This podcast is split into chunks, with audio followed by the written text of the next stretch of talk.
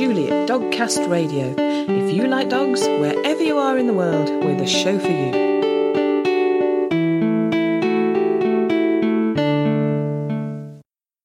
Hello, and welcome to episode 217 of Dogcast Radio. Although this podcast has been produced during a time when many of us, over a quarter of the world's population, are under a lockdown of some sort or another, we're going to try not to dwell on that, although obviously it is referenced. But I think if you're living through the COVID-19 pandemic, then you've heard all about it. And if you're listening to this at a later date, who wants to relive it? I hope you are safe, have enough to eat and drink, and can take your dog for a walk. And at least dogs are enjoying having their people home so much of the time. Anyway, on with the show. Later, I'll be hearing all about Nosy Barker from Kim Kay. Nosy Barker is quite a holistic service. We provide care as early as puppy pop-ins. We do kennel club classes from puppy right through to advanced gold level. And we also do, which is much newer in our business, we do online dog training. And we have the Dogcast Radio News. Dogs are cute, and our next story is a woman who decided that ultimately her dogs were cuter than her husband. But before that, we have an interview with the fantastic Karen London. As well as having a PhD, Karen is a certified applied animal behaviorist and certified professional dog trainer who specializes in working with dogs with serious behavioral problems, including aggression. She has authored five books on canine training and behavior. Today, we're discussing happiness. Today, I'm talking to Karen London. Hi, Karen. Hi, Julie. Thanks for having me on your podcast. Thanks for being here with us. Thank you. We're talking today about how we can make our life, uh, sorry, our dogs' lives and our lives, I guess, but how we can make our dogs' lives better and more happy. And I think that's a really important thing because that's surely that's why we have dogs in part to make them happier as well as us happier. So, um, what do you think are the important things? And uh, this is going to be a wide-ranging t- uh, topic, obviously, but how can we make our dogs' lives happier? Uh, well, as you say, I mean, it's definitely a, a broad question, but mm-hmm. really all the answers to that, and there are many, can fit under sort of the umbrella answer of thinking about it from their perspective, figuring out what their wants and needs are, and considering their perspective and then working from there. So that can include things like feeding them really nice food or petting them the way they like to be pet or getting them lots of toys if they like them, enticing them to get into toys they're interested in, playing with them, giving them lots of lots of exercise. It's all the things that they need. That's what we need to consider. Yeah. Um, and I could go into detail about any one of those, but it really is about the empathy for them. What what is it that they need? They're not the same as we are, as much as we may share many qualities. Mm-hmm. And they're not the same as each other, are, are they? I mean, um, I, I had one guest before who said there's no generic dog You know, there's not just dog. They're, they're all individuals. And when you said about toys, our dogs, we've always had dog, dog toys out and around the place. And Buddy and Star and Rusty sort of would be interested in toys, but really it was the interaction they wanted. They weren't that into the toys. And if one was there and they happened to lie down by it, they'd have a chew or knock knock, knock the ball or whatever. But Mischief, who we've got now, who is a little um, German Spitz Klein, she is the first dog we've had who really seems to have quite strong opinions about toys and will actually go over to the toy box and stand into it, even with all four paws sometimes, and stand in and really have a good root around for a specific toy that she seems to want, and and then go, I've got it, come on, let's play. But she wants that particular toy to play with. It's not it's not just a straight I'll interact with you with anything. It's I want this toy. It's ever so interesting. Yeah, it is interesting, and it's really, I think, quite nice to have a dog that lets you know what they want because I think a lot of us spend a lot of time experimenting and figuring out what our dogs want, which is good. Um, you have to try things out. I mean, there's certainly dogs that you throw a ball for, and they're like, "Yeah, you threw it. If you want to, go get it." You know, they're not interested in that, but they might really like tug or squeaky toys or chase games or different things. And if you have a dog that's letting you know, I think that's such a blessing. If it means that they're a little more particular, like they're harder to engage with various toys, of course that's that can be a challenge. But I think it's, I always love it when I have a dog that lets me know what they want. It's like, oh, thank you. Now I know. Yes. Um, and I do think it's interesting what you were saying about how what a lot of dogs want is the interaction. And I think that's, I mean, there are certainly dogs that can entertain themselves endlessly with toys on their own, but even those, a lot of them prefer to be playing in, you know, dog human play or dog dog play. And I think it's the same with exercise. A lot of people will put their dogs out in their gardens and say, oh, they have plenty of opportunity to exercise, but mm. they're really interested in the interactive exercise. Very few dogs will actually exercise themselves. So it really is about the interaction, which is great because isn't that why we have dogs? well, yes. Absolutely, absolutely. I can remember when, when so I won't mention breeds, but when somebody says to me about a breed, oh, I don't know, I've got them, and and you think, oh, that's I mean that's great if that's what you're looking for, quite an easy to live with breed. But you know, I like I like a dog that I know I've got. You know, there's a bit of in in my face a bit more than that, and sort of um, a lot more. I, I want that interaction. You know, that's I want the dog to sort of want to be with me and come and, and tell me, you know, let's play now or take me out or whatever it is. I, I want that. And thank goodness all dogs are different because people are different and we can find a dog we're happy to live with. But um, you know, that, that's quite an interesting thing that uh, for a lot of people they want a very strong off switch and they want a dog that will just you know stop and, and just be as you say amuse themselves Right, and I mean, I think it's so interesting what you say about that. You know, that we were saying earlier, all dogs are different. It's true with all people.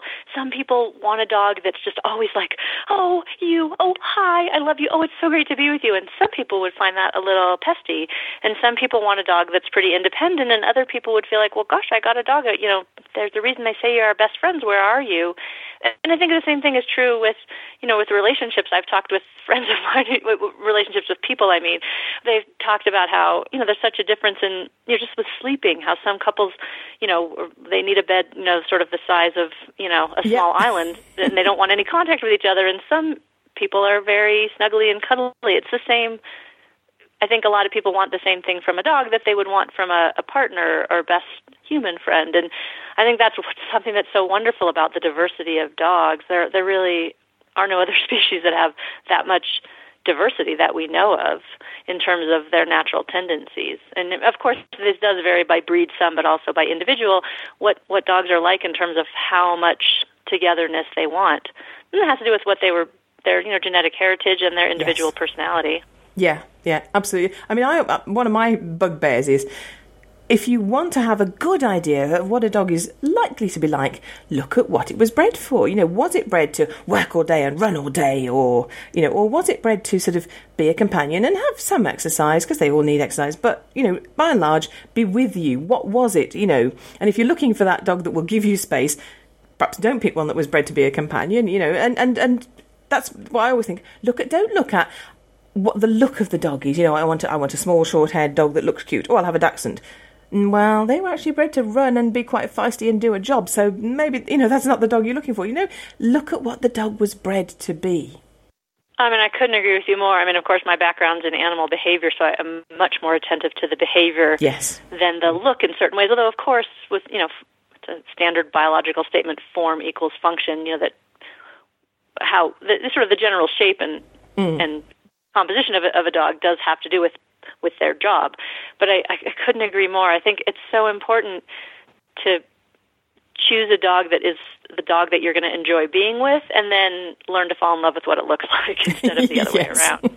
I mean that's not an easy thing to do, but I mean it does make a lot of sense that you know that their their look somewhat can match. For example, I mean I think one of the things we need to do to keep dogs happy is you know take care of them physically and if there are dogs that need huge amounts of grooming and you hate grooming a dog, that's not a good match for you, and that does have to do with what they look like. Mm-hmm. Um, so there's certainly exceptions, but I mean, I I love to see people choose based on behavior, and that's one of the ways I think to make dogs the happiest. So if you're where I live, a lot of people run, and because we live up in the mountains, it's a great place for training for runners of all levels. And it's great for people to get an active dog if they're going to run with them 30, 40, 50, 60, 80 miles a week. But if that same dog is going to have a 20 minute leash walk around the neighborhood, you know, that's sad. So, I mean, a lot of keeping them happy is matching their behavior to you. Yes, definitely. By choosing the right dog to begin with. Yeah, oh, but absolutely. Even be, it, yeah, good. I'm glad that we agree on that. it's such good sense, in my opinion.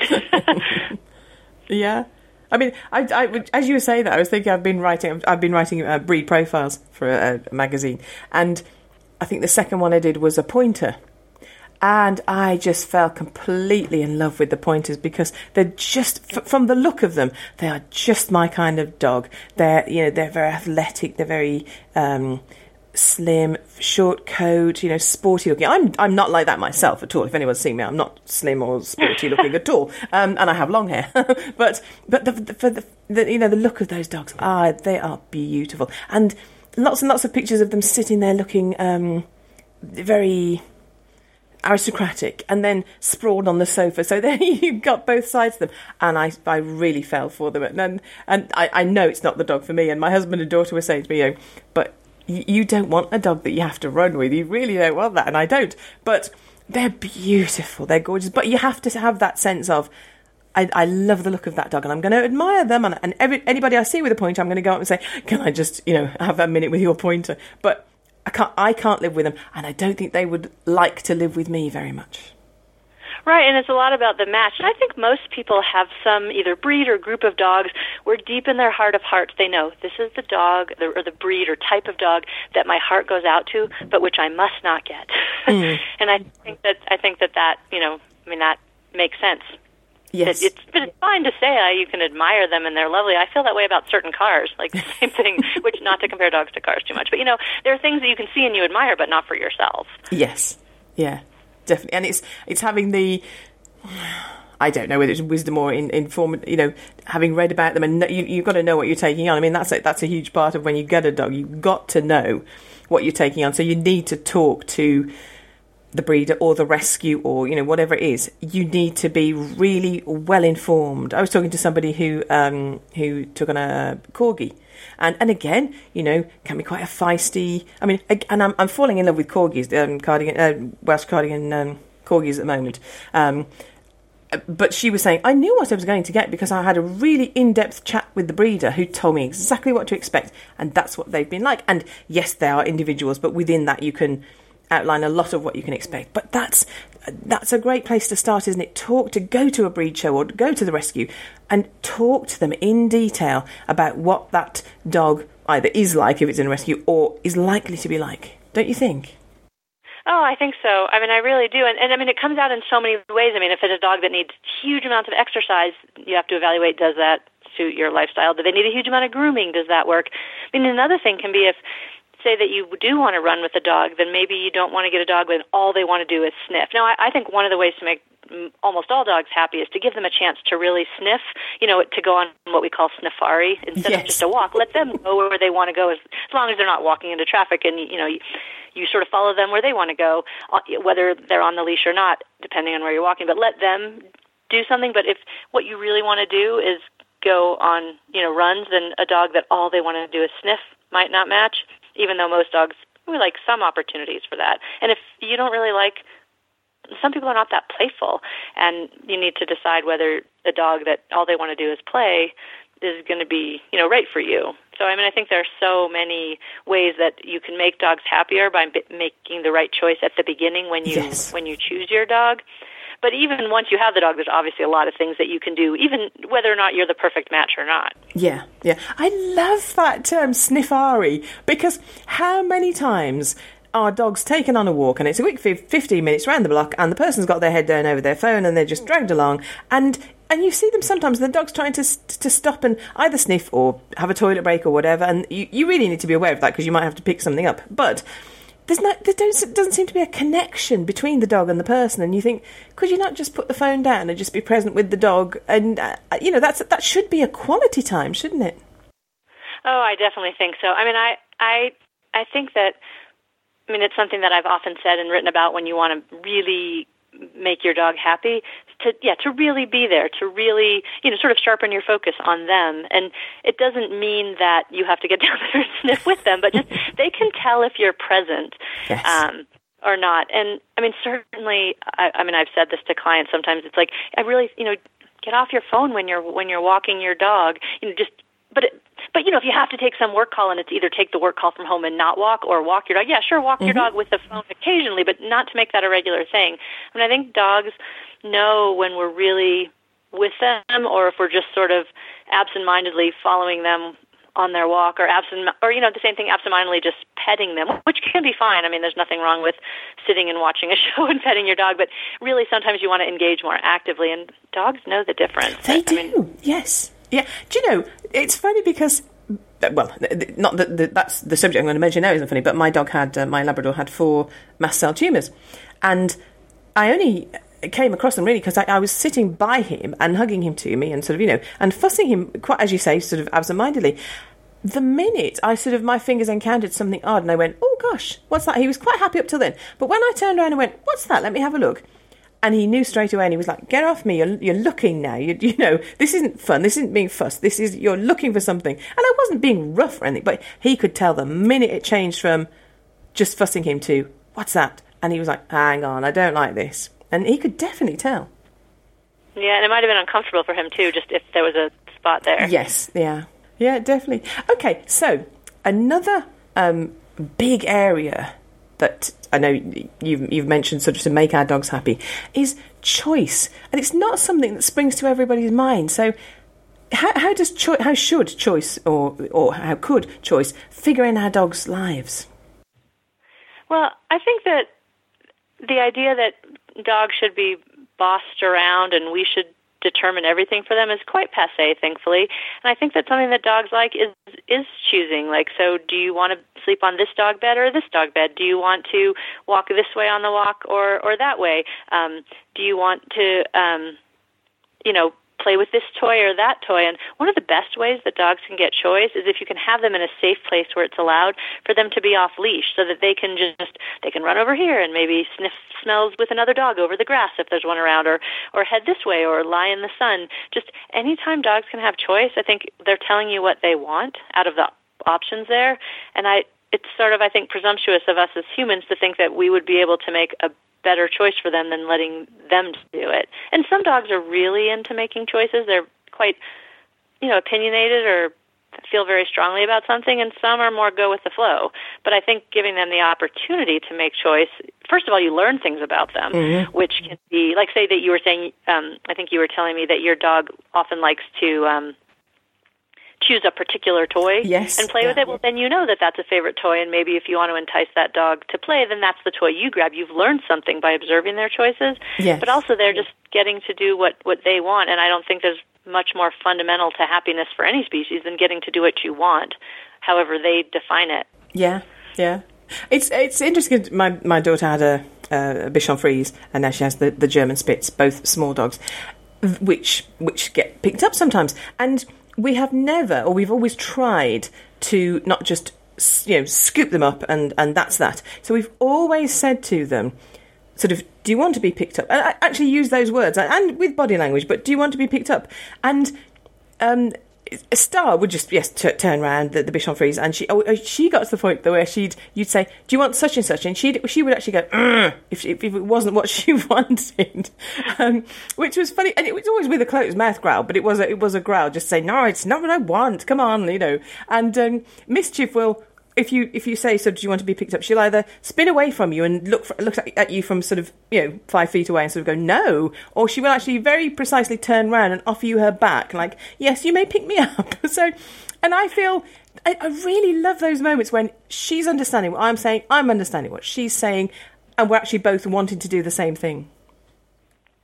Well, I mean, I think it's just such a wonderful story uh, uh, of you know sort of your interactions with your dog and your communication. I love that, and one of the things I like best about it is just that it emphasizes how important communication is. Yes. We, you know, we're a little bit limited. You know, I mean, I, I understand dogs quite well, but I'm certainly, you know, speaking dog as a second language. So it's there's always some, you know, interspecific communication is not for the faint of heart. But one of the things that we can do to communicate clearly with our dogs and develop the kind of mold rapport that you have with your dogs is first of all to be really consistent. Like if you said, "Do you want me to pick you up?" and then that meant ten different things, it wouldn't yes. have been good. The reason it worked is because you know your dogs come to understand what that means, and also for a lot of dogs, well, almost all dogs, using visual signals. You mentioned body language instead of just words. You can use both, but you know dogs seem to understand visual signals so much better. They learn them they learn it much more quickly than a lot of what we, we're saying. They're watching what we're doing.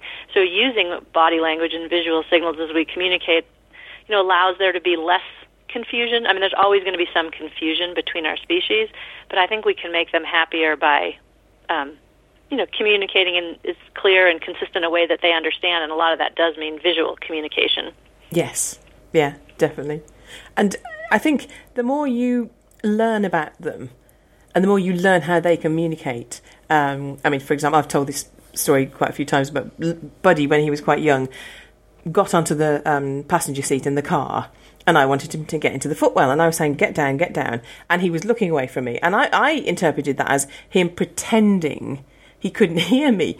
He was, he might have been saying to me, this I'm finding this a little bit st- stressful, you know, and in another dog that could have been a warning, and in you know in another situation whatever. And when I actually mentioned that to a behaviourist and sort of she explained to me what he might well be saying and I was like oh right and that just opened the door and I, I was like I really need to know what this dog's trying to say to me, you know, because he's trying his best to communicate with me. I need to receive it as, as best I can and, and understand what that body language you know might learn, might so might mean. Um, and that really sparked a passion in me to sort of learn as much as I could about how dogs are com- trying to communicate with us and, and to to try and you know be the best I can as as an interpreter. And that really that's a passion for me. I think it's a great thing, and I think especially something that a lot of people don't necessarily learn to notice is signs of stress or fear in their dogs. Like some of the things are quite obvious, like their tail tucked all the way under their body, but little things like tongue flicks, which means it can be a slight sign of anxiety, the pupils dilating, which can be a sign of fear, their body weight shifted backwards, all these things like uh, you know that can be tension or stress, you know overall body tension, um, mouth closed, like a dog that it's hard to do over the radio, but kind of that kind of happy open mouth yes. is very relaxed and that when their mouth clamps up. I work with a lot of dogs who are fearful since I specialize in aggression and mm. many of the dogs that I meet for the first time, I'm watching my clock to know how long from the time they first meet me do they go from having their mouth clamped shut um, and looking very tense to they kind of get that relaxed open mouth. You know, in some dogs I toss a couple treats and we're good to go. In some, you know, it might be 45 minutes. It might be the second appointment. It might they might never feel relaxed in that way. So watching that body language, I mean, I think is is so great. And another thing about watching body language when people are petting their dogs, and pay a lot attention to how they like to be touched, and you can really see if they settle into it and relax. Um, you know, so a lot of dogs like that petting around the the scruff and the sort of the chin. Very few dogs like the pats on the head. They'll often try to move their head away, and that's mm. something you can observe. A lot of them like, you know, scratching right above the tail. So paying a lot of attention to their body language in situations like in the car or, you know, when visitors come over or when you're petting them can all help you understand them better, do more what they like, and that is just another way to make their life better. Yeah, yeah, definitely, definitely. And you, as you say, that's what we have them in our lives for to, to make them happy. It, oh, that's you know, yeah. should be.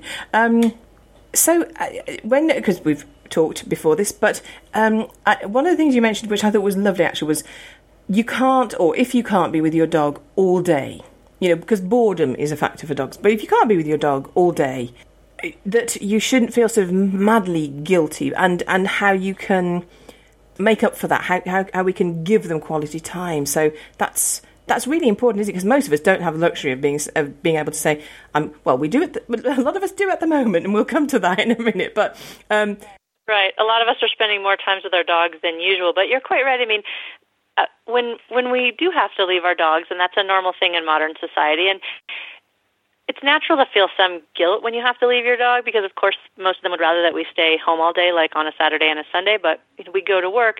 But I always remind people to that you, know, you don't have to feel guilty. You're going out to earn money to pay yes. the bills, buy them food and toys, and you know, and whatnot. And plus, you know, you might be going out to socialize. You you have to take care of yourself in order to be able to take care of them. But to me, the key thing about it. It, it's it's an unreasonable expectation that we would all spend all of our time with our dogs now. But the key thing is not how much time you spend with them, although a certain amount is good, of course, but it's the quality time. So if you know you're on at work all day and then you come home and you know give your dog two pats on the head and you know uh, let them out in the yard for 10 minutes, that's not mm. great. But if when you come home, you really go out for a long walk or a hike or you have a quality massage se- session, you've learned how to maybe massage your dog and you play with them and give them exercise, you know, that's a good life. Dogs sleep a bit when we're home. Yes, they miss us. I'm not saying they don't, but it's more about the quality time. So if before you leave for work, you can get a good you know, exercise or training or play session in and then when you come home, you do that again and really spend quality time with them. I mean, that's reasonable. A lot of people, that's how much they see their kids too. They see them in the morning and they see them in the evening, and their kids are, you know, quite um, they can have quite positive relationships with parents. Dogs can too. So it, is about giving them them attention and focus when you're with them, and also perhaps things to do, you know, stuffing Kongs when you leave, or giving them some toys if they can safely play with them, or a nice, comfy, cozy place to snooze. So it's really about the quality of the time that you spend with them as much as it is the quantity. Yes.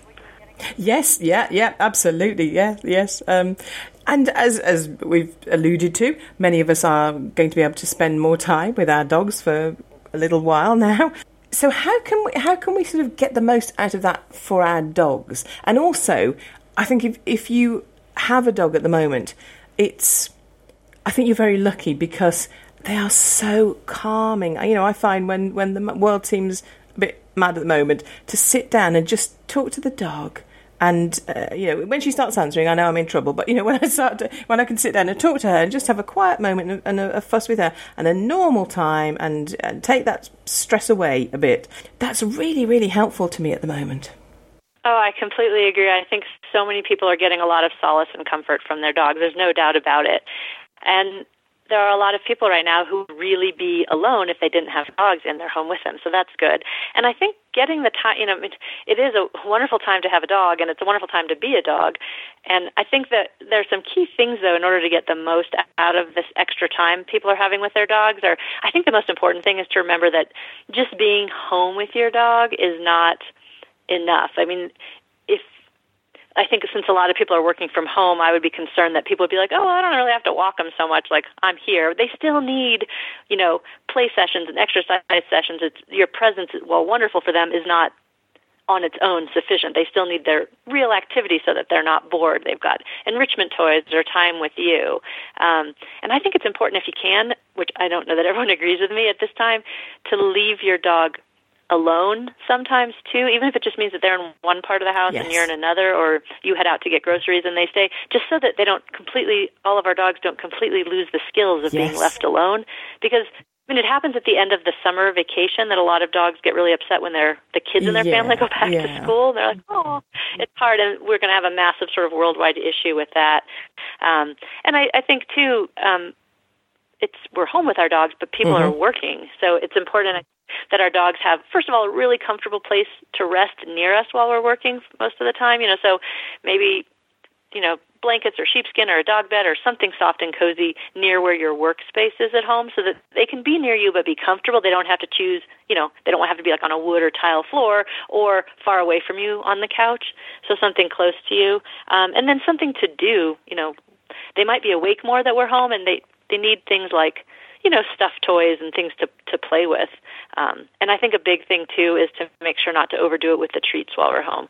I don't. I'm, I'm a little worried that a lot of dogs will lose their healthy figures while we're all home with them all this time because they'll be getting so much treats. Yeah, yeah. Although I have to say, we're. Um, I see. I'm having the opposite, finding the opposite with our dog because I, I'm aware every time I give her a treat that we only have you know everything is a finite resource now and, and we only, only have so many treats and you know I've got to sort of really monitor them carefully and and so I you know she's getting treats but I, I will perhaps break what she used to have in half and give her two treats and go that's a good dog and give give it two little bits so she's getting two treats in her little mind but we're, we're not going through the treats too quickly so I'm quite aware of that and I think you know like I say dog food and treats and everything is quite a resource at the moment so that's um I'm aware of that. So hopefully we, we won't have that. But I mean, I I thought that that at the other end of this, when we all come out and we have big parties and celebrate that we we've got through it, our dogs are, are sort of going to have a, a big adjustment that we're back at work and out of the house a lot, aren't they?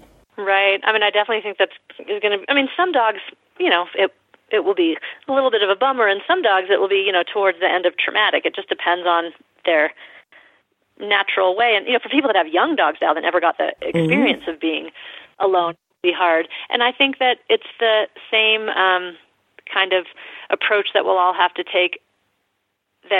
People have long done, you know, trying to leave their dogs and not have them be stressed out. You know, don't we don't want to be overly dramatic and emotional in yes. our departures. We don't want to be as we're leaving the house, like, oh, I must leave you alone. Oh, this is so I don't know what you'll do all day. I'm so traumatized as well. You know, that even if they don't understand the words we're saying, they can certainly, you know, uh, yes. detect there's something serious mm-hmm. going on. So keeping it kind of casual, like, all right, we'll we'll be seeing you later, um, and then coming home and not acting like this reunion, you know, that it's a reunion after being apart for years, that can also be like, wow, it must be really scary out in the real world if they're so traumatized to leave and so joyful when they come home.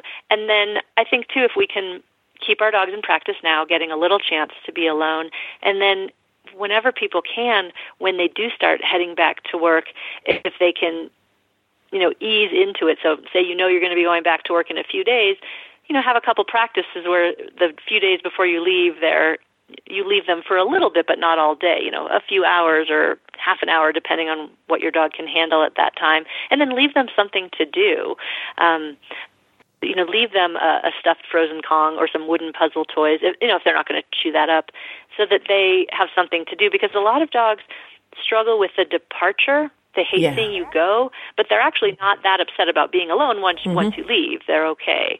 Um, and so if you can give them something to do while you leave to get them over the departure, then a lot of dogs do do settle in. But it's something that like the everyone with dogs is going to have yes. to be mindful of if they've been, you know, sort of on um, you know, social distancing strategies right now means that they're basically in yes. their homes. Yeah. So I guess we'll we'll come back to this in, at some point in the future. Yes, this subject of sort of how they're going to cope. Okay, so is there anything that you think is? I mean, obviously there's there's a lot. This is a huge subject. We could do, you know, we could talk for hours and hours and still have more to say about sort of making our dogs happy. But is there anything that we we haven't covered yet that you think is you know is, is vital to include? in the subject? Um, yeah, well, I do. I mean, beyond, I, we haven't actually mentioned lots of exercise, but I almost feel like that's a given. um, but an, another thing is that I think there, I often think of this as just a category of sensory things, like uh, help them with their senses. We already mentioned letting them go on Sniffari and, and, and indulging in their olfactory joy. But another thing is, I feel very strongly about having it so that dogs can see. A lot of dogs have fur that goes all the way over their eyes and covers mm-hmm. them. And I always feel like freeing that, um, you know, either uh, trimming and I did work as a groomer for a year, so I'm you know often think, well, just cut it, you know. But I realize for certain breeds that it's not considered proper, um, which I think is unfortunate, but that's how it is. Fearful dogs, especially, get very upset when they are surprised by things. Um, and you know, most dogs they want to be able to see, they want to be able to communicate. Their life just isn't as rich if eyes are, you know, they're missing a whole whole sense, they're blocked mm-hmm. out to the world. Another thing in terms of a sensory issue with dogs that affords us the opportunity to improve their lives and make them happier is to do what we can to minimize the amount of jangling of tags on their collars.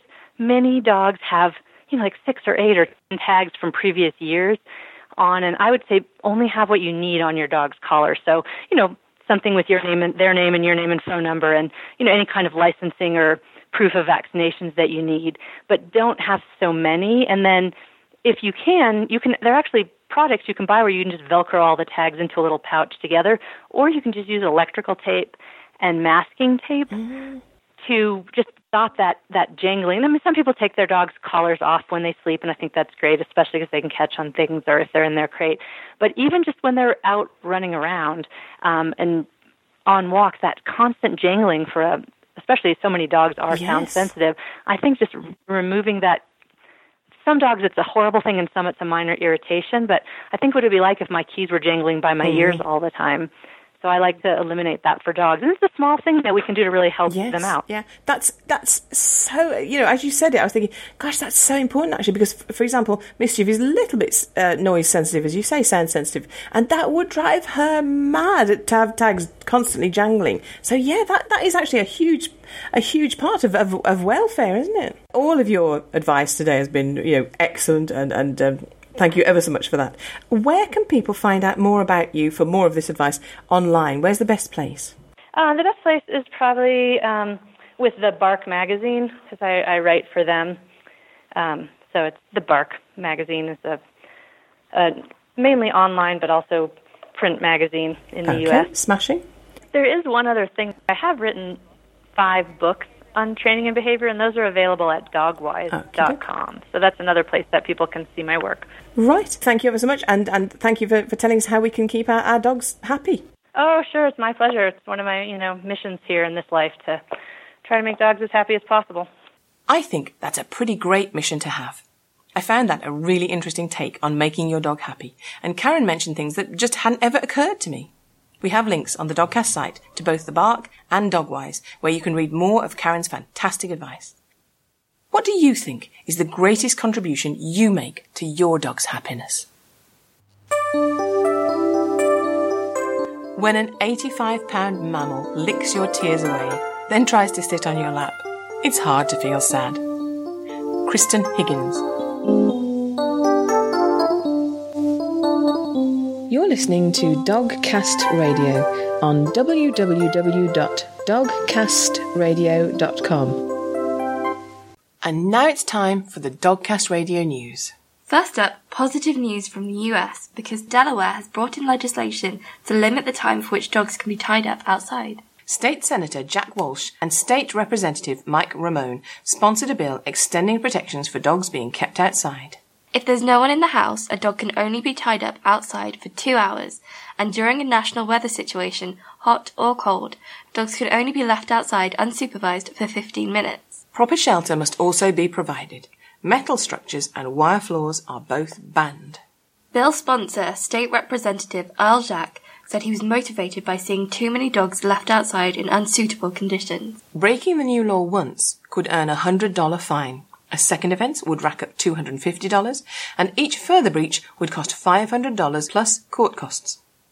In Hampshire, UK, schools have been enlisting the help of sniffer dogs to combat the growing problem of drugs. Six schools clubbed together to employ a private firm to sniff out any drugs on the premises. Fortunately, none were found, but the dogs and handlers will return at a later date. Apparently, drug gangs have been trying to exploit younger and younger students and pupils, and staff decided the time was right to fight back and send a strong message out. That's good because you can't hide drugs from a trained dog's sensitive nose. Meanwhile, in Wales, in the UK, a police dog had to be rescued after a training exercise. Police were training in the apologies in advance for the pronunciation here in Rhondda Cynon Taff when Black Labrador Shelley jumped into the River Taff. And poor Shelley was washed away, leaving officers to appeal for help via Twitter, and luckily a member of the public rescued Shelley in Treforest. The force tweeted that Shelley was happy to be home. Oh, I bet she was. Jakey, the Rottweiler from Minnesota, USA, is happy at home, but as soon as she is home alone, she indulges a strange urge. Jakey seeks out and guards what she thinks are her family's treasure bread. Six year old Jakey will pull bread out of a bread bin and even break into a pantry or fridge to get hold of the bread and keep it safe. Bless her, she doesn't eat the bread or let any other animal in the house eat it. And her preferred method of protecting the bread is to put it behind the sofa or into a cupboard and lie close to it. And if by chance she can't get her paws on any bread, Jakey will sniff out some cookies to look after, and if no carbs are available, she guards the butter. That's so cute. I know. Well, dogs are cute, and our next story is a woman who decided that ultimately her dogs were cuter than her husband. Liz Haslam met her husband Mike when she was just 16. They married and lived happily in Suffolk, UK for over 25 years, during which time Liz's passion for rescue dogs led her to specialise in rescuing and rehoming bull terriers. Liz started a foundation, Beds for Bullies, to which there is a link on the Dogcast Radio site. With at least five dogs living with them and up to 200 rescue dogs under Beds for Bullies care, gradually Mike began to feel that he was the one who was the underdog and the bull terriers meant more to his wife. So he issued an ultimatum. It's me or the dog. And, no surprise, Liz chose the dogs. Now, Liz is free to devote her time, and that can mean working 18 hours a day to her beloved dogs, and she doesn't regret her decision at all. Clearly, the relationship between us and our dogs can be all consuming, and certainly, for one poor dog, his love for his humans had bizarre consequences. Rolo, a seven year old dachshund, was so delighted when his family went into self isolation due to the corona. Shh. Due to the corona. D- no, no, we know why they were self isolating. You don't have to say the word. Get back to talking about the sweet little dachshund. Okay. Rolo's family was spending a lot more time at home, and the delighted dachshund couldn't stop wagging his tail. Yes, then all of a sudden he couldn't start wagging his tail. Off to the vet's it was, where the diagnosis was that Rolo had sprained his tail through wagging it too much. He was prescribed painkillers and plenty of belly rubs, and was expected to be all better and able to wag again within a week. There's a link on the Dogcast Radio site to Rolo's Instagram account, and that's all we have time for now. See you next time. When the man waked up, he said, What is Wild Dog doing here? And the woman said, His name is not Wild Dog anymore, but the first friend, because he will be our friend for always and always and always. Rudyard Kipling.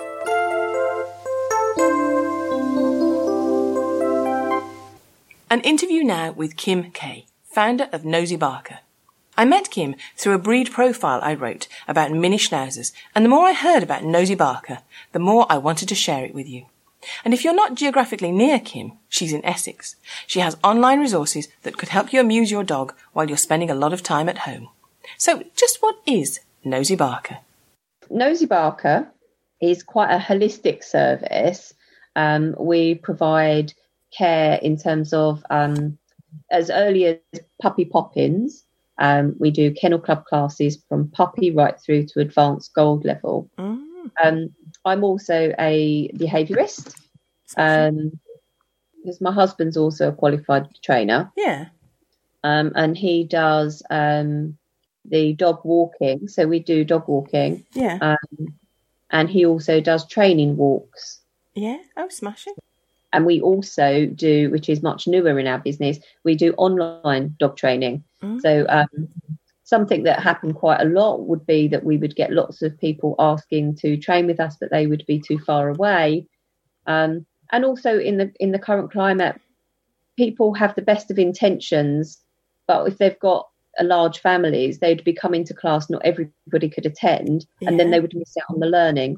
So supporting our face-to-face clients with the online aspect, so we call it blended learning, mm. uh, is really beneficial.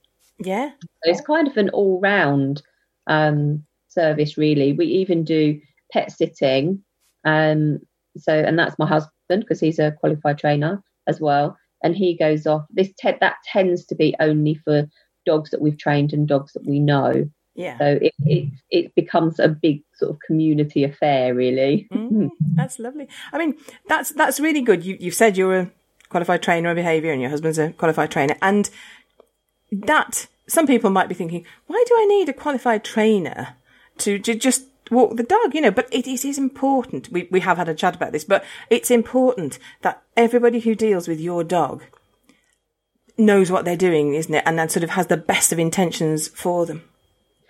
Absolutely.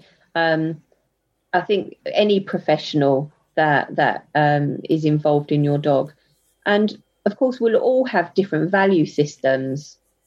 But what's really important is that you choose somebody that is comfortable with your way of raising a puppy or um, helping you care for your dog. Um, and that can be done without actually involving your dog. Mm-hmm. Um, so anybody, whether that be a groomer, whether that be a vet, whether that be a dog walker, um, just picking up the phone and actually having a conversation um, and asking about policies, asking about um, experiences or what they would do if this happened. So, for instance, um, for a groomer because I'm actually a qualified groomer as well. Not that I do grooming. I, I don't really. Um, I, I, never really liked it that much. I found it quite um, isolating.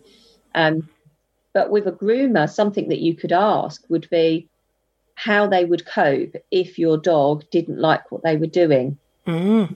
Yes, so we see a, a, a, massive fallout, unfortunately, of um, dogs and puppies that are, are, are touch averse because a groomer understandably has got a job to do mm. and they've got an allocated amount of time. And if your dog or puppy doesn't like it, there are certain pieces of equipment that a groomer could use to protect themselves, yeah. but actually doesn't create a positive emotional response for your dog. Yeah. And what you start to see is an escalation in terms of their behavior, whether that be reactivity or whether that is learned helplessness or or um, more anxious behavior. And of course, that will filter out into all their aspects of their daily life. Mm-hmm. So, taking the time to really talk to um, professionals and making sure that they're in line with your own ethos. Just a, a small example. We've got this beautiful new puppy, toy Mm. poodle, uh, Diggory, um, and he was due his second vaccination um, this week.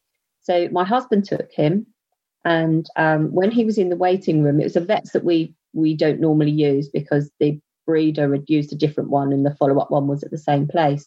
So um, we went there. When my when my husband was in the waiting room, he could hear um, a puppy screaming.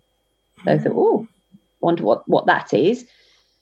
He went in armed with a licky mat, tasty food, because who's going to want a vaccination? None of us really want to have an injection. But he was armed. The vet picked up Diggory and actually tried to poke Diggory's head underneath his arm so that he was in like an arm, a- a Yes. headlock. Yeah.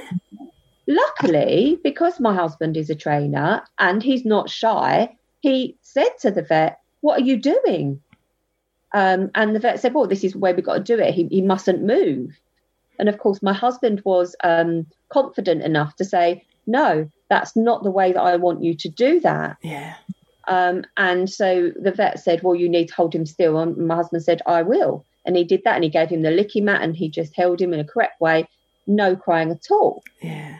Now, what's interesting is the breeder told me that Diggory had absolutely screamed the house down when he had his first vaccination. Mm. And now I understand why. Yeah.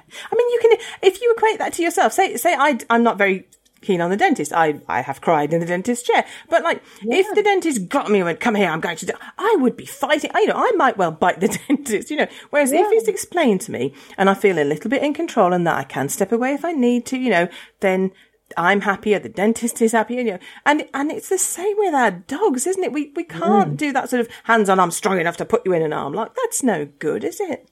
No. No. So, as I say, I think it's across the board. I, I don't think it's just trainers. I think that also is breeders, that's rescue centres.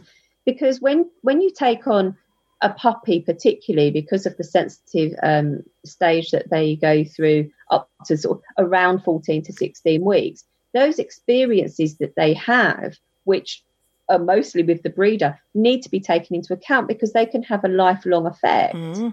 Um, and those experiences need to be positive to really create resilience um, and for um, the puppy to grow into being a, a confident adolescent and adult. And that definitely means working with professionals that suit your ethos, the way that you want your puppy or your dog to be cared for Yeah. But also having people that are trained and trained with the latest science that's available because Yeah. people could be trained and, and qualified but it may be that they're not up to date. And of course science changes even for you know parents. Um, my, my children are um, 23 oh you won't be pleased i can remember. 23 and 21 um, and even when they were young there was uh, lay your baby on your front, lay the baby on the side, lay them on their back. Yes. Yeah. And that's not because people don't know what they're doing. They're using the latest information and science available at that time. yeah. And it's the same with dogs.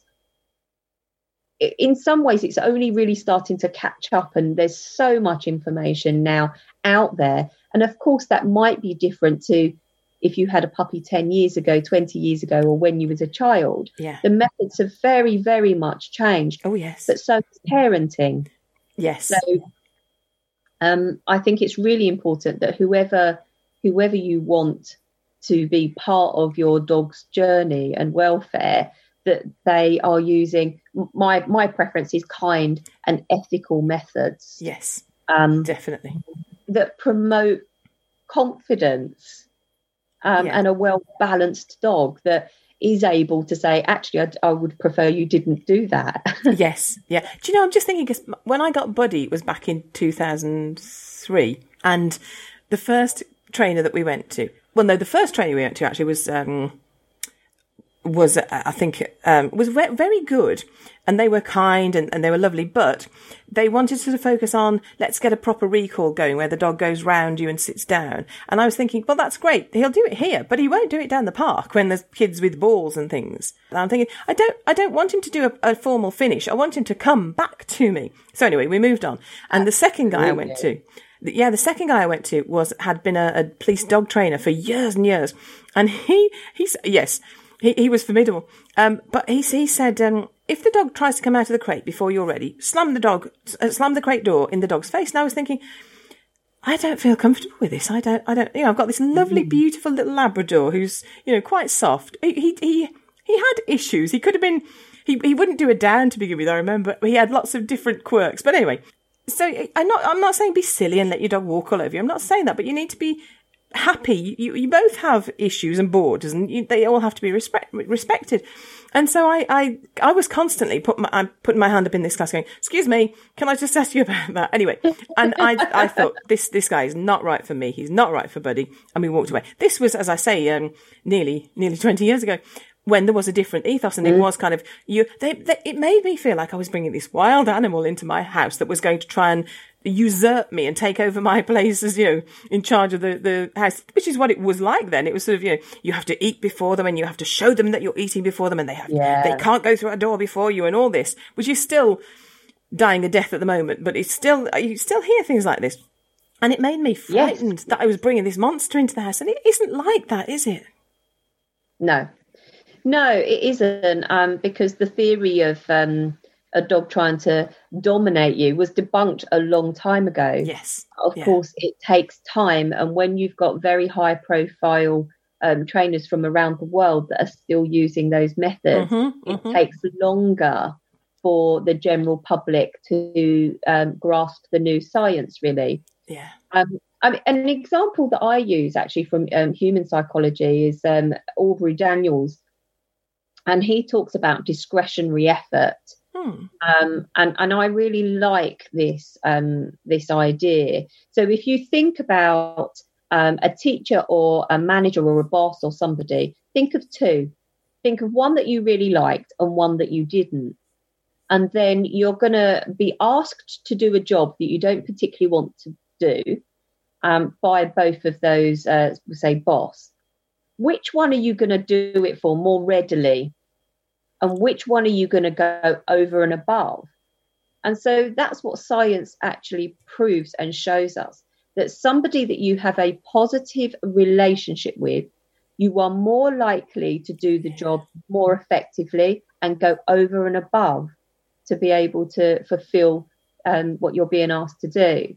Yeah. Um, and that's something that I talk to the people that I work with um, and people that are right for us and our fit, they understand that immediately. Yeah. And they're immediately comfortable with that. Yeah.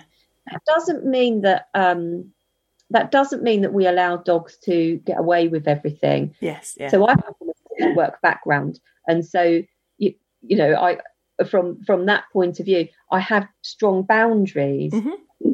It's important that they have boundaries and and know, you know, what is acceptable and behaviour. But that doesn't mean that it can't be taught in a kind and ethical way. Yes. Um, which is exactly what we do. Um, and that's the education that we're trying to get out there, not only with our local clients, but by our online community and education. We're able to spread that message for, uh, you know, much further. Yes. Um, we've even got um, a, a small audience now in um, America and Australia. Mm-hmm. Um, and so it is lovely. And the more people, the more professionals that are able to spread this message that you you don't have to use aversive methods, um, but you do need boundaries in place. Mm-hmm. Mm-hmm. Um, I'm I'm not um, talking about force free and allowing your dog to bounce off your head because no, that's not acceptable. Yeah. But we can have um, good boundaries in place but we can use kind and ethical methods that create a, an amazing relationship yes. where your dog wants to do what you're asking them to do. And as long as you're using appropriate reinforcers, which doesn't always have to be food, food is generally the easiest, but it doesn't have to be No, food. no. But as long as you're using those things, you're creating neural pathways that help the dog to make good choices and it makes them feel good by doing that. Mm. Because that's one of the challenges that sometimes we face that um, some people feel they don't want to use food and treats all of the time. And so that's something that I say is it's not forever. No? So I like the idea of still paying my dogs for doing a job well done. Yes. So my my old girl who's 12 so nearly 13 she'll still get you know treats and food for a job well done because i still expect to be paid Mm. um, but if you've done it correctly then what actually happens is just saying the word good makes the dog feel good because the relationship that you have is fulfilling Yes. and reinforcing. But that doesn't happen overnight. There needs to be masses of repetition, and people need to work hard at protecting the relationship. Yes, definitely, definitely. That is so important, isn't it? To have that, and it's on so many levels. It's sort of it's it's it's loving them, it's protecting them, it's it's making sure they know you come to me, I will keep you safe, I will look after you. It'll always be good. Good things come from me. I'll you know I'll give you things, but not not just because you've barked or growled at me. I might I might ask you to to lie down or to sit or to you know not not bite the cushion for a minute and you know whatever it is. Um, you know, and as you say, it's getting that that balance. That's they're not going to be automatons, and they're not going to turn on a sixpence, and they're not going to sort of do everything you say exactly when you say. it. But you know, when it comes to it, it, it they will cooperate with you, and they want. And, and the trick, as you say, the trick is to get them to want to cooperate with you, isn't it? That's it. Perfect. Absolutely. So the the training that we do is very very much relationship based, um, and so something that I, I train all of my dogs so they they can all be off lead. Um, and we teach um, it's called a Premack principle or grandma's rules which is you know eat your veg and then you can have your pudding. So when we're out um, if my girls are off lead well i'll have to start saying girls and boy now because the puppy's a boy. If they say see a dog in the distance and they want to play they stop. And they look so that they become like pointers. It's quite funny, little miniature schnauzers pointing. So they're, they're making it very clear that they're looking at that dog and they want to go and investigate. And I don't say a word. And then they turn, they look at me, which is asking for permission. Yeah. And I, at that stage, say, if I know that dog and I know that it's safe, I might say, okay, go play. Or I might say, no, not today. And if I say no, not today, then they come running over because they know they're going to get a treat instead. Yes. Yeah. Yeah. I, I mean, something that I also talk about is I like to think of our dogs in a contract. Now, our dogs are absolutely family members. Yes. You know, no, no doubt about that. But I think it's helpful sometimes to think of a dog that you have in your life. You're in a bit of a contract with them because the reality is people often want to prevent their dogs from um, performing a behavior that might be quite natural to the Mhm. dog hmm often is people want the dog to look like the particular dog that they've chosen and they want them to bring some of the good um, traits of a dog but then if they're digging or eating cow pat or barking or growling or jumping around they're like uh, uh, uh, don't be a dog Yes. Yes. I think that there there has to be some compromise there and being able to really think about well what things for your family are acceptable. And if your dog behaves in this way this contract that you're saying what is it that they get from you? Yes. because it has to mean something to the dog. So for instance if I go and get a job and the job sounds amazing but they say to me they're going to pay me in Brussels sprouts that doesn't work for me. That's not going to motivate me. I'm not going to do the job. And that's something that we have to think about with with um, dogs as well. So there has to be some flexibility. For instance, dogs that dig, that could be intrinsically reinforcing for them. So rather than try to stop them and prevent them, part of the contract could be you don't dig up my garden, but I will provide you with your own digging space Yes. whether that be um, a paddling pool that's got sand in it or something like that. What often happens is that in my experience anyway, is that people that have a puppy or uh, have a dog for the first sort of six months, they're in honeymoon period, and so they uh, there's lots of enrichment going on. There's lots of play, lots of um, relationship building activities. But then, of course, life gets busy, or something happens at work, or you know something happens within the family, and that's quite often when we'll see the undesirable behaviours from the dog start to seep in but actually the human is now not fulfilling their part of the contract. Yeah. Yeah. The dog isn't getting enough enrichment, isn't getting enough um, uh, companionship, for instance. And so their, their behaviors start to escalate. And when they start to show behaviors that the family don't like, you end up in this spiral down. Mm. So um, all of our, our online puppy school, which um, is gifted to our face to face clients, but we also um, sell that as a standalone course. And one of the worksheets in that course is about that contract. Yeah. It is about look, sit down with your family, think about what things are important to you as a family, what things are you going to allow, aren't you going to allow, because being consistent is very key. Um, but equally think about well, what's in it for your dog because you kind of trying to manipulate some of their behavior it has to be worth it. The yeah. reinforcer has to be enough, and that isn't always food. That is safety, companionship, um, praise, play, yeah. lots of things. Each dog is different, and it's it's like an adventure to work out what's important to each individual dog. Yeah, yeah, absolutely. I always say each dog is a different adventure. It's a new adventure. It's not always the adventure you you signed up for, and the, you know you have to just be brave enough to say, "Well, I'm going to go on this adventure. I'm going to go where this dog's taking me, and I'm going to you know, I'm going to help them, and we're going to come to an understanding. But we're going to have to travel there. We're going to have to get there." Um, now, saying that, you've talked about your girls uh, and your new boy, but tell me about your girls. They're mini schnauzers, aren't they? So, so tell me about them. Yeah. So when um, gosh, it was a long time ago when I we got our first schnauzer years ago um, my children were young. And she had an umbilical cord hernia, which, you know, isn't a big issue, but she also had um, fleas and she was quite nervous, but, you know, schnauzers can be. But anyway, we, we got on, loved her, and we decided we were going to get another one. Hmm. Um, and we just went back to the same breeder. And it was um, a few days before we were due to get her, uh, pick up the, the second puppy, which was actually around my daughter's birthday that um, the breeders rang and said, You can't take your puppy because the puppy's got kennel cough. Hmm. So I said, Oh, okay. So I didn't think too much of it, but that kind of stayed with me a bit. Um, and so I started to do some research. Hmm. And then as I started to do some research and I spoke to various breeders and different people, it started to come to light and I started to learn but actually I was buying from at best a backyard breeder. Yeah, yeah. And I just didn't know. I just didn't recognise it.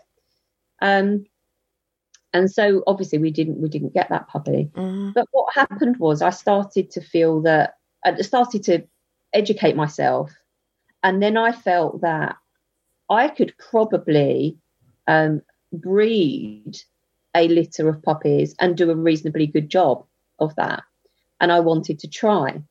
And I also got really interested in the genetics and um, about whether you could breed particular traits in and particular traits out. Hmm. And so that was something that uh, a journey that I started. And so, so, that's why we've ended up with five miniature schnauzers because we've got a mum and a daughter in one line. Yeah. And then, of course, we've got grandma, mum, and daughter in the other line. Mm. Um, and so, yeah, so certainly the the younger two um, of our five girls are much quieter mm-hmm. because that's what I wanted to do. I wanted to see could you breed out particular traits that are undesirable in today's society really yes yeah with schnauzers they are very vocal and that can be very difficult for families um, particularly people that live within cities and, and neighbours and things like that um, and that I think I was so fascinated by it because we can think of lots of um, lots of beautiful breeds, like for instance German shepherds, mm. that could have a really strong guarding um, instinct, but they're not required to do that job. Yeah. And if they're not required to do that job, should breeders be breeding very sh- that that very strong trait still. Yeah. It's arguable, and Isn't so it? I wanted to do my own research.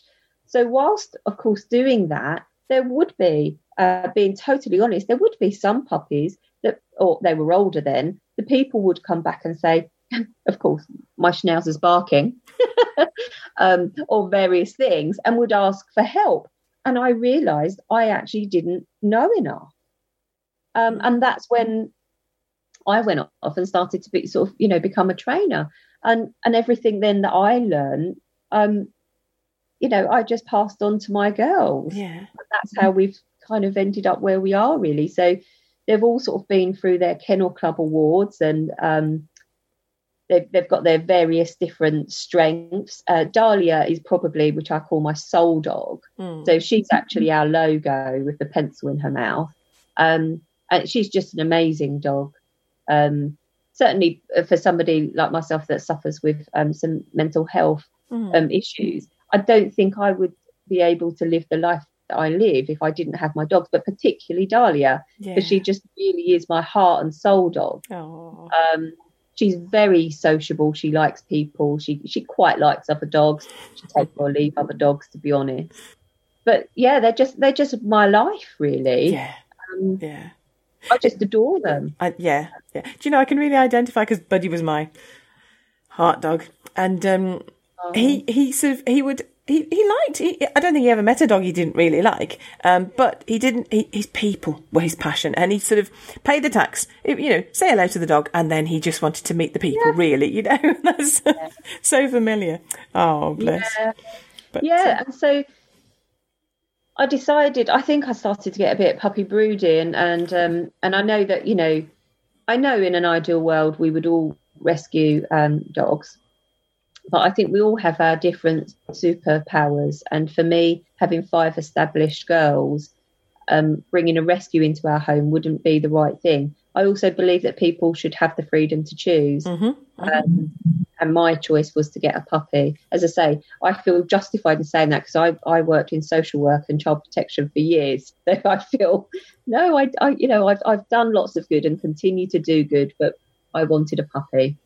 Um, and so, yes, um, the sire of uh, Diggory used to come to puppy class Oh wow. three years ago. So I knew he had this great temperament.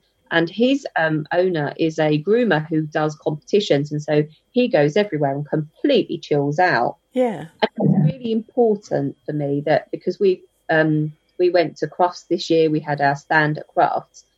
And although I could have taken a couple of my girls, they wouldn't really have coped for four days because they've not been in that environment. I've not exposed them and trained them and habituated them to that environment. Yeah. I've been on the lookout for a while for bringing um, a puppy into the home, but I wanted to obviously get one that had a good chance of having the right temperament and disposition. So Ronnie, which is Diggory's dad, has got that temperament and that disposition. Um, and of course, there was this litter of puppies. There happened to be a boy available, which is what I would do. Having five girls, it would be no, I need to bring a boy. I don't Yes. think another girl would be right. Um, and my preference is really uh, small dogs, medium, sort of collie size down. They're my speciality. That's I, I get them. It feels like they're part of me. It, it feels instinctive. Mm. Um, and of course, the, the other great thing is that he's apricot colour. So for our online community, they'll actually be able to see what he's doing. because with so many black dogs, it is harder to see them online. Yes. Yeah. So- Having had a black dog, I know what you're saying. Yeah, yeah. So, but um, but that, yeah, I I don't know what else I can say really. I, I mean, I just absolutely adore all of my girls. They they give such emotional support, such companionship. They're always pleased to see me, even if I'm not in the best of moods. yeah. Um, Isn't that the magic of a dog, though? It doesn't matter. It, you you can walk into a room where the dog is, and if you walk in sort of going, "Oh, I've had a horrible day," they just go, "I'm pleased to see you. Come and sit down, and I'll love you." And if you walk in going, "I've had the best day in the world," and the dog goes, "Yay, I'll celebrate with you," and that, isn't that the magic of a dog? they're such a gift. Yes. I, I feel gifted to be able to spend my life with my dogs. I, I, I honestly don't think I would be the person I am today if I didn't have them Yeah. sharing my life with them. Mm. Oh no, they're lovely. They, It makes me tearful. I'm I- such a soppy.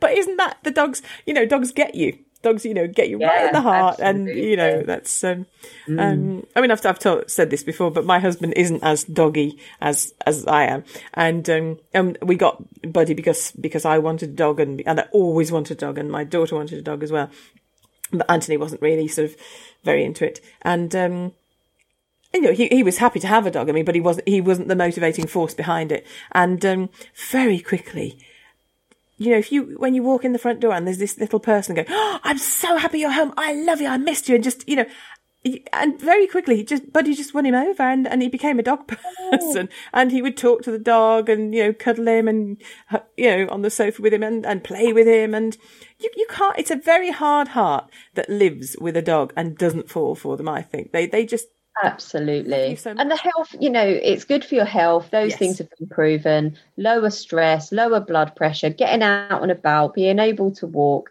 and being able to talk. All of these things, we know that for emotional health, but also physical health and the walking, all those things are, you know, proven. So I think as well, over the years, over the sort of 10 years that I've been training, something that um, I quite like hearing actually is when people have got themselves a dog and um, they wasn't particularly into it. mm, Often I hear them say, I never knew. yes, I never understood how much you could love a dog. Yeah. And that makes my heart sing. I just, it's so lovely for somebody to experience that. I think yes. somebody that never gets the joy of feeling that, Mm. they're really missing out. Absolutely, aren't they? Yes. Yeah. definitely, definitely.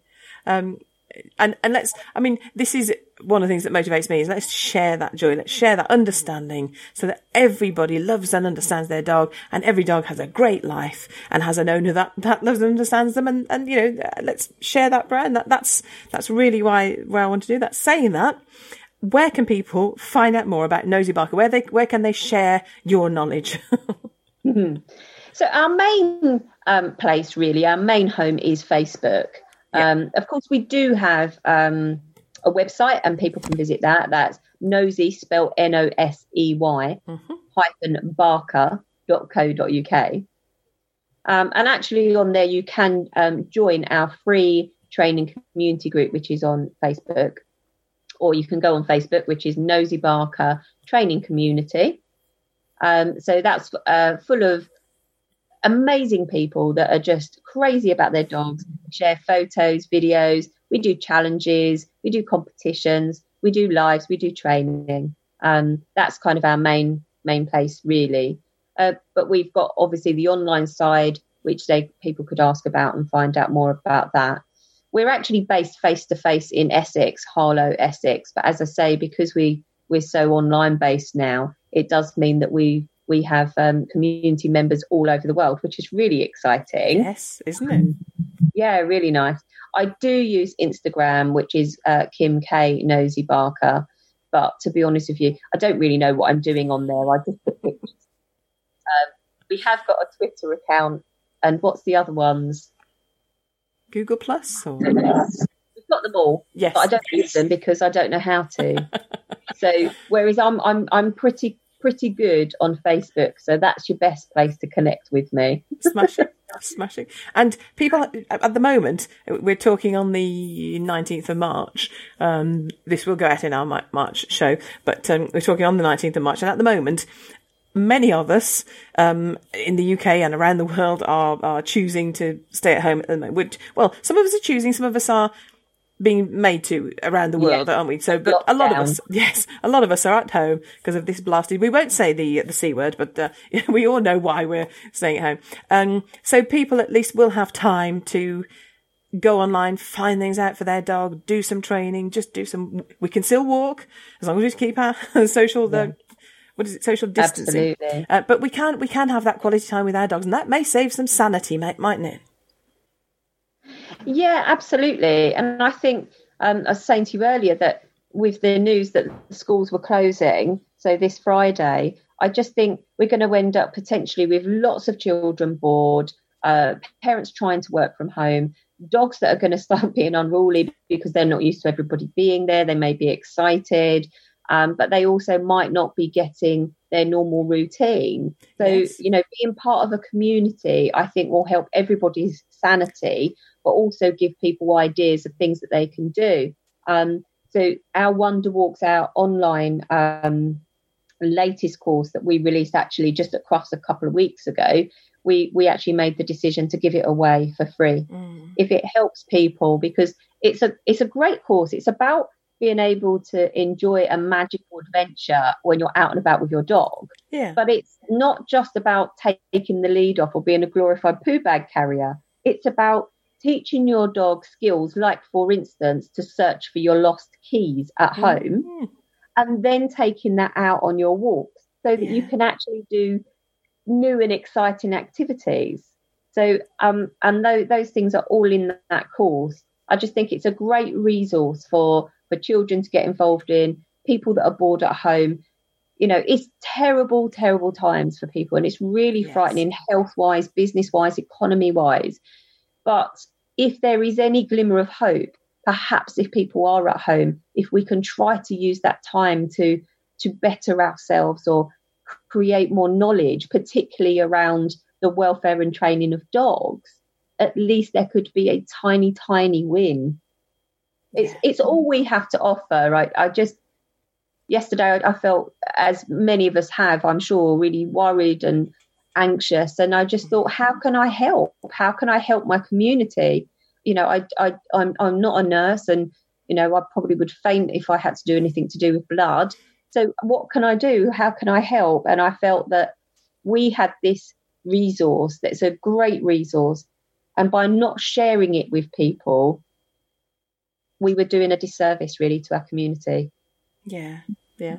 Well, let's let's hope. And I love one of the things I love about what you've just said is sort of how many dog walks happen with the person on their phone and they're having quality time with their phone, but not with the dog. And the dog's off lead and it goes off and it has a wee and it poos and it interacts with other dogs or people or not. And the walk happens like that. And there's no quality for anybody in that. So that, as you say, that's quality time.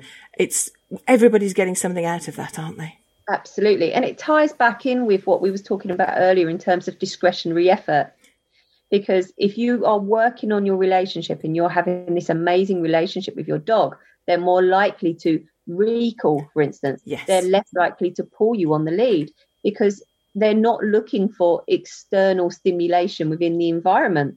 They're actually going out with you, going, What we doing, mum? What we doing, dad? What we doing, kids? Yes. because you're going on an adventure together rather than them just going right where are the dogs? Where's the cow pat? Where's the rabbits? Where's the leaves? Yeah yeah. Where's the good stuff? No the good stuff's with you. Exactly exactly. Yeah. it's about rethinking the term taking the dog for a walk. So wherever you are you can benefit from wonder walks and our dog walks should be quality time with our dogs not a chore if you've found a way to connect with your dog during your walks, I'd love to hear about it. And of course, if you make use of Wonder Walks, we'd love to hear about that too. We have all the links you need to access Nosy Barker on the Dogcast Radio site. I'm going to try and share as many as I can of the online training and enrichment ideas on offer from trainers at the moment, so that hopefully we and our dogs can have fun while we're at home. But for now, until next time, and I have never meant this more, look after yourselves and your dogs. Thanks for listening to Dogcast Radio, available from www.dogcastradio.com. That's D O G C A S T radio.com. If you'd like to get in touch with us, and wherever you are in the world, we'd love to hear from you. You can do so in a variety of ways. You can contact us on Skype with the ident Dogcast Radio. That's all one word, Dogcast Radio. By email, you can contact me on julie at dogcastradio.com. When contacting us by email, if you have the facilities, please record your questions or comments and send them to us as an audio file. That way we can include them directly in our programme. We can accept most formats, for example WAV, MP3. All these methods of contacting us can be found on our website, which is www.dogcastradio.com. And as ever, the final word goes to Jenny. So a woman walks into a psychiatrist's office and says, Doctor, my husband thinks he's a dog. I don't know what to do. Please help. Oh, poor woman. She must have been at her wit's end. That's an awful, you know, mental health problem, isn't it, Jen? So the doctor says, okay, have him get on the couch. Well, that's the best thing because that's what you do, isn't it? They all go and you lie on the couch and you tell the doctor how you feel and he makes you better. And the woman snapped back, wait, no, he's not allowed on the couch. Oh, yeah, because he was, he was a dog and it was her problem, not his. oh, dear.